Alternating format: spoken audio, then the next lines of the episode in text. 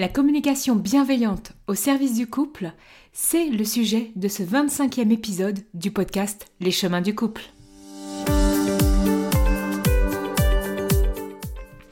Le podcast Les chemins du couple est le podcast hebdomadaire qui permet aux hommes et aux femmes de trouver l'équilibre entre soi et l'autre dans la relation. Chaque semaine, j'aborderai avec vous les différents aspects de la vie de couple et des relations en général pour vous permettre d'être bien au quotidien et de mieux comprendre les différentes facettes de la relation de couple. À mi-chemin entre développement personnel et psychologie, ce podcast vous proposera un doux cheminement vers plus de bien-être, plus de paix, avec vous-même et dans vos relations de couple. Parce que tout est un apprentissage, y compris la relation à soi et aux autres, semaine après semaine, ce podcast sera à vos côtés pour améliorer votre quotidien et être vraiment plus épanoui. Lors du précédent épisode, je vous ai parlé de communication, principalement, mais surtout des suppositions. Ces suppositions qui sont un poison dans votre relation amoureuse et d'ailleurs, par extension, dans toutes les relations. Et pour que vous puissiez vraiment continuer à vivre ou à retrouver une relation de couple plus sereine, aujourd'hui je vais vous parler de la communication bienveillante. Quand on commence à s'intéresser au couple, à régler ses problèmes de communication, on trouve très souvent des informations sur la communication non violente de Marshall Rosenberg et beaucoup moins sur la communication bienveillante. Alors, la communication non violente, je trouve que vraiment c'est une première approche. Euh, j'en parlerai lors d'un épisode, voilà, je vais, le, noter, mais je trouve que vraiment c'est une première approche pour changer notre mode de communication. Bien évidemment, elle n'est pas toujours très très simple, très facile à mettre en place euh, au quotidien, mais finalement, tout comme le sujet que j'ai abordé avant qui est les suppositions, tout comme les sujets que j'ai abordés avant qui est d'exprimer ses besoins, la communication, que ce soit dans le couple, avec l'autre, est, souvent définie aussi par votre expérience de vie. Donc, quand vous écoutez cet épisode, bah, peut-être que vous avez déjà 30, 40, 50 ans. Et c'est sûr que transformer son mode de communication après autant d'années, c'est pas toujours très simple. Nos travers vont revenir souvent au galop. L'idée, à travers mes différents épisodes de podcast, j'avais envie de, vraiment vous rappeler ça, puisque je vois, les difficultés, je vois les difficultés de mes clients en cabinet, lors de mes accompagnements. Euh, c'est que, bien évidemment, on va pas, vous n'allez pas changer qui vous êtes fondamentalement. Par contre, c'est de progresser marche après marche dans une autre communication avec votre partenaire.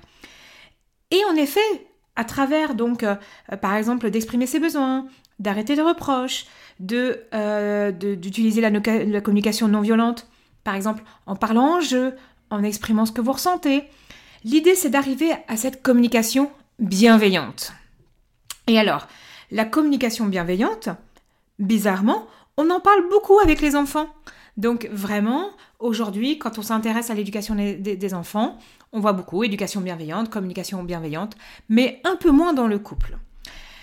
Et aujourd'hui, je ne sais pas pourquoi, alors que vraiment, je trouve et j'insiste, pour moi, c'est nécessaire de l'appliquer le plus dans votre couple.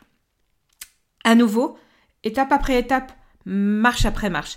Rappelez-vous toujours cette métaphore quels que soient les problèmes que vous avez dans le couple, quels que soient les non-problèmes que vous avez dans le couple, mais le chemin que vous souhaitez faire pour vous, pour votre relation, rappelez-vous que vous apprenez. Et quand on apprend, on se lève, c'est comme un enfant qui apprend à marcher, il se lève, il marche, il se casse la gueule, il se relève, il remarche, il retombe. Et en fait, il n'y a rien de grave dans tout ça. Il apprend, il, trouve sa stabilité. Mais en fait, vous, c'est pareil. Donc, donc voilà, c'est juste un petit peu pour rassurer les personnes euh, qui, ont l'impression d'avancer et en fait qui ont l'impression finalement de ne pas avancer parce qu'elles font mal ou quoi que ce soit. Et aussi, au passage, j'en profite, que cette parenthèse, ça doit, après tous les épisodes que j'ai fait, on est au 25e, c'est que votre partenaire aussi en face, s'il se casse la gueule, s'il fait pas les choses bien une fois, c'est pas tout à remettre en question. Je veux dire, il faut aussi vraiment, à un moment donné, s'apporter et apporter à l'autre de l'indulgence. Donc, au niveau de la communication, notamment, je vous partage mon point de vue par rapport à ça et je pense qu'il est vraiment nécessaire aussi aujourd'hui, à notre époque, d'apporter beaucoup plus de bienveillance et d'indulgence, on va en parler, euh, dans le chemin que nous faisons individuellement ou que l'autre fait dans la relation de couple. Voilà. Ça, c'est la parenthèse.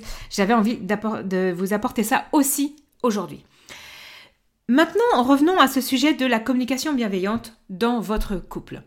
Donc, tout comme avec les enfants, la communication bienveillante sert à quoi? Elle sert à développer la connexion, la complicité et à renforcer la relation. Et ce que j'observe, c'est que par peur, peur d'être rabaissé, diminué, écrasé, on ne préfère pas aller dans la communication bienveillance et on va, privilégier l'agressivité, la domination, le contrôle. L'idée, c'est que vraiment vous puissiez voir la communication comme euh, un, autre aspect de la relation et surtout comment vous pouvez apporter de la bienveillance dans votre couple sans que ça remette en cause qui vous êtes. Donc, on va redéfinir. La bienveillance, c'est quoi? Une des définitions que nous allons trouver au niveau de la bienveillance, c'est que c'est la capacité à se montrer indulgent, gentil, attentionné envers autrui d'une manière désintéressée et compréhensive. Comme vous l'entendez, dans la relation de couple, se montrer indulgent. C'est exactement quand je vous ai, euh, j'ai commencé cet épisode de, podcast en vous disant soyez indulgent aussi sur le process de votre partenaire ou sur vous-même en fait.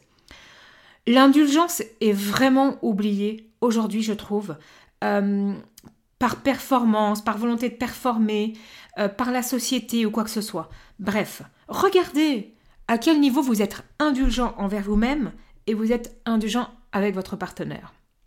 L'indulgence, en tout cas, je vois que souvent elle, euh, elle n'existe plus. Voilà, on va faire une petite généralité. Elle n'existe plus lorsque vous êtes dans la phase 2 de la vie de couple, ce qu'on appelle la lutte de pouvoir. Si vous voulez en savoir plus sur les différentes phases de la vie de couple, vous pouvez revenir sur l'épisode 18, les différentes étapes de la vie de couple, et écouter précisément ce que c'est, pour voir d'ailleurs si peut-être vous vous y retrouvez ou pas. Et en fait, donc cette indulgence disparaît, puisque comme on le dit, c'est la lutte de pouvoir. Et lorsque la communication bienveillante disparaît, on n'arrive plus non plus à faire des choses de manière désintéressée. Donc, y a, on n'est on est plus indulgent, hein, d'ailleurs. La, moindre chose que va faire de travers notre partenaire, et bam, on va, on va le pointer, on va le, on va le noter. Hein, c'est, c'est vraiment ça. Et en plus, on fait les choses de manière intéressée. Et c'est très compliqué pour de nombreuses personnes parce que c'est vraiment l'origine de nombreuses disputes, de nombreux conflits. Alors bien évidemment, en fait, dans la relation amoureuse, il y a de l'attente. Et aujourd'hui, je vais vous inviter profondément, tous ceux qui écoutent, à commencer tout doucement à se détacher des attentes. Les attentes, et donc c'est intéressant d'aller le travailler, d'aller voir qu'est-ce qui se cache derrière, quelles sont les croyances culturelles qu'il y a aussi, euh, les croyances personnelles, et voir, ok, pourquoi j'ai autant d'attentes envers mon partenaire. Donc, indulgence, manque d'indulgence, on va plutôt appeler ça comme ça, et euh, trop d'attente, ça fait que l'attention est vraiment palpable, ça apparaît dans le couple, et en fait, il n'y a plus de complicité. On est sur ses gardes, la communication bienveillante, la connexion n'est plus là. On est, en fait, on est dans la lutte de pouvoir et on compte les points. Donc il faut vraiment réapprendre à être beaucoup plus indulgent, à être dans euh, moins d'attente pour retrouver la complicité. Si aujourd'hui vous avez l'impression que votre couple se dégrade et tout ça, allez faire le bilan vraiment de, ce qui se passe aujourd'hui. Pourquoi vous n'êtes plus indulgent? Pourquoi vous êtes vraiment dans des attentes envers l'autre qui, sont, compliquées? Le côté désintéressé, comme je le disais, c'est quand même assez difficile, hein, je le vois dans les relations. Donc l'idée, c'est pas d'arriver à ne plus avoir aucune zéro attente dans le couple. J'ai l'impression que de toute façon, ça serait irréaliste et c'est des fantasmes. Parce que dès tout petit, en fait, on nous apprend être intéressé dans la relation. Fais ça et maman et papa feront ça. Ou fais ça et papa et maman seront contents. Alors bien évidemment qu'avec l'éducation bienveillante, on sort un petit peu de tout ça.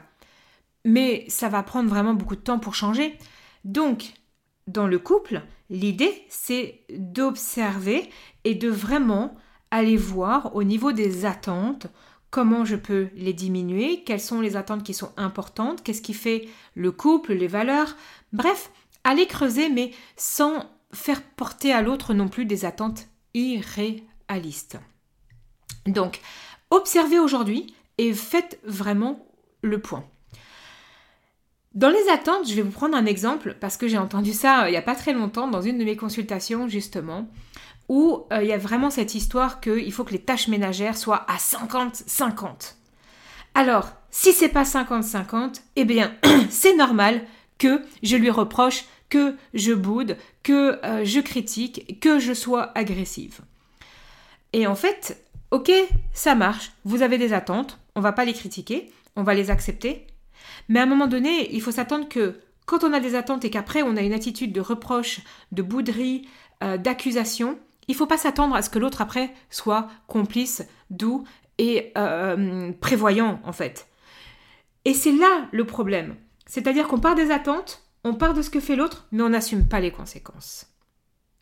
Souvent, c'est fait de manière inconsciente parce qu'on pense que c'est comme ça que ça doit se passer dans le couple, alors c'est pas normal si. Et c'est là où on, oublie l'indulgence. On oublie l'indulgence de l'autre. Bah oui, bah ok, bah peut-être qu'il a fait que 30% des tâches. Et euh, ok, peut-être que moi je fais un peu plus. D'accord. Mais qu'est-ce que l'autre m'apporte dans la relation? Qu'est-ce que je vais privilégier? Et si je diminuais une attente, qu'est-ce qui se passe pour moi? Le travail de l'attente personnelle dans le couple, vraiment, c'est un vrai job. Mais c'est un vrai job qui va vous aider à, à vous sentir vraiment, vraiment mieux. Alors si vous n'arrivez pas à le faire tout seul, faites-vous accompagner. Un thérapeute, un coach. Moi j'ai des accompagnements en ligne, notamment celui sur les désaccords, euh, qui permettent de, de, voir les choses sous un autre angle. Et voir les choses sous un autre angle ne fait pas de vous une personne qui va se rabaisser, diminuer. C'est juste qu'est-ce que je choisis de vivre dans la relation de couple? Alors, la communication bienveillante, bien évidemment, comme vous l'aurez compris, c'est aussi la communication non violente. Donc, arrêtons de passer avec le mode tu. Tu pourrais faire un effort. À chaque fois que tu es en retard, tu ne me préviens pas. En fait, on est dans la communication, super, mais on est dans la communication reproche, accusatrice des besoins non exprimés, des attentes. Ce qui est important de comprendre, c'est que vivre dans un environnement qui est constamment fait de reproches, de suppositions, d'interprétations, va éloigner votre partenaire. Tout le temps, tout le temps, tout le temps. Donc, pour les personnes qui se retrouvent face à un partenaire qui est dans le mutisme ou qui fuit, Posez-vous aussi la question de vraiment comment vous abordez les sujets. Vraiment, vraiment, vraiment. Ce qui est important, c'est vraiment que de vivre dans un environnement euh, avec juste de l'indulgence. Ok, il n'a pas fait ça. Ok, je peux lui en parler. Mais je vais chercher à savoir ce qui se passe. On rentre dans la communication bienveillante. C'est revenir à l'écoute aussi ah tiens, t'es arrivé en retard aujourd'hui, tu ne m'as pas prévenu, est-ce qu'il s'est passé quelque chose? Comment vas-tu? Parce que peut-être qu'il y a quelque chose de grave qui fait qu'il n'a pas pu prévenir. Mais dès que la personne, elle passe le pas de la porte et elle est agressée comme ça, tu, tu, tu, waouh, mais elle n'aura pas envie de vous expliquer ce qui s'est passé. Et c'est ça, vraiment, la deuxième étape de la communication bienveillante, c'est de revenir à l'écoute. Et je parle bien d'écoute pour comprendre, pas d'écoute pour aller euh, critiquer, répondre, se justifier, accuser, dire non, tu n'avais pas à faire ça, non, tu devais pas penser ça, non, tu devais pas ressentir ça. Non, je parle vraiment d'écoute où on observe vraiment qu'est-ce que l'autre vit. Et c'est beaucoup plus difficile que vous ne le pensez. Regardez dans une discussion, celle que vous avez eue aujourd'hui, hier, la semaine passée avec votre partenaire, combien de fois vous l'avez interrompu.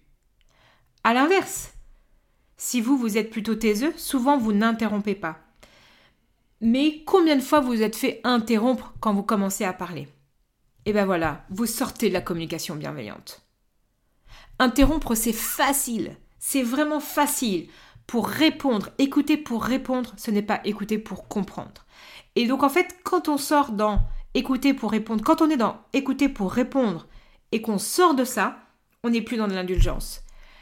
La compréhension se fait à partir aussi de l'indulgence se fait à partir de cette compréhension et de vouloir aller vraiment visiter le monde intérieur de l'autre. Qui veut avoir raison Qui veut avoir tort? Et ça, ça va être intéressant pour vous de vous poser profondément les questions. Donc la bienveillance, c'est aussi écouter simplement, entièrement, totalement. Et là, bien évidemment, va venir l'indulgence. Et moi, j'aime bien aller un petit peu plus loin, qui est l'acceptation. J'accepte vraiment que mon partenaire puisse penser ça, ressentir ça et vivre ça, même si ce n'est pas ma façon de voir les choses. L'acceptation, on en parlera plus tard. Donc la communication bienveillante dans le couple, c'est vraiment un processus à remettre en place, dès que possible. Et vous allez vraiment voir que ça va transformer votre communication et du coup la relation va changer. Et à nouveau, on ne le fait pas en attendant des résultats en face, vous le faites de manière désintéressée. Si vous voulez aller plus loin sur ce sujet, je vous invite à vous inscrire à mon programme en ligne Communication harmonieuse, qui est un programme que vous pouvez suivre en toute autonomie. Il est accessible pour moins de 100 euros et surtout vous avez plus de 6 heures de contenu, d'explication euh, de, ma méthodologie pour remettre la communication au cœur de votre relation de couple, même si votre partenaire ne suit pas le programme. Et vous avez également un atelier gratuit des désaccords à la paix. Pareil, vous pouvez le suivre, il est gratuit, il dure 1h30 et vous aurez vraiment des informations. Toutes ces programmes, ces accompagnements, ces ateliers gratuits, les podcasts se trouvent sur mon site célinedomec toutattaché.com dans l'onglet accompagnement et dans le menu. Donc vous avez communication de couple pour le communication harmonieuse et vous avez aussi des désaccords à la paix pour les autres programmes ou sur la page d'accueil. Et si vous avez la moindre question, envoyez-moi tout simplement un email à contact@céline-domec.com. Dans le prochain épisode de podcast, je vous parlerai de l'importance d'apprendre à se connaître pour vivre une relation de couple plus épanouie et plus heureuse. À très bientôt!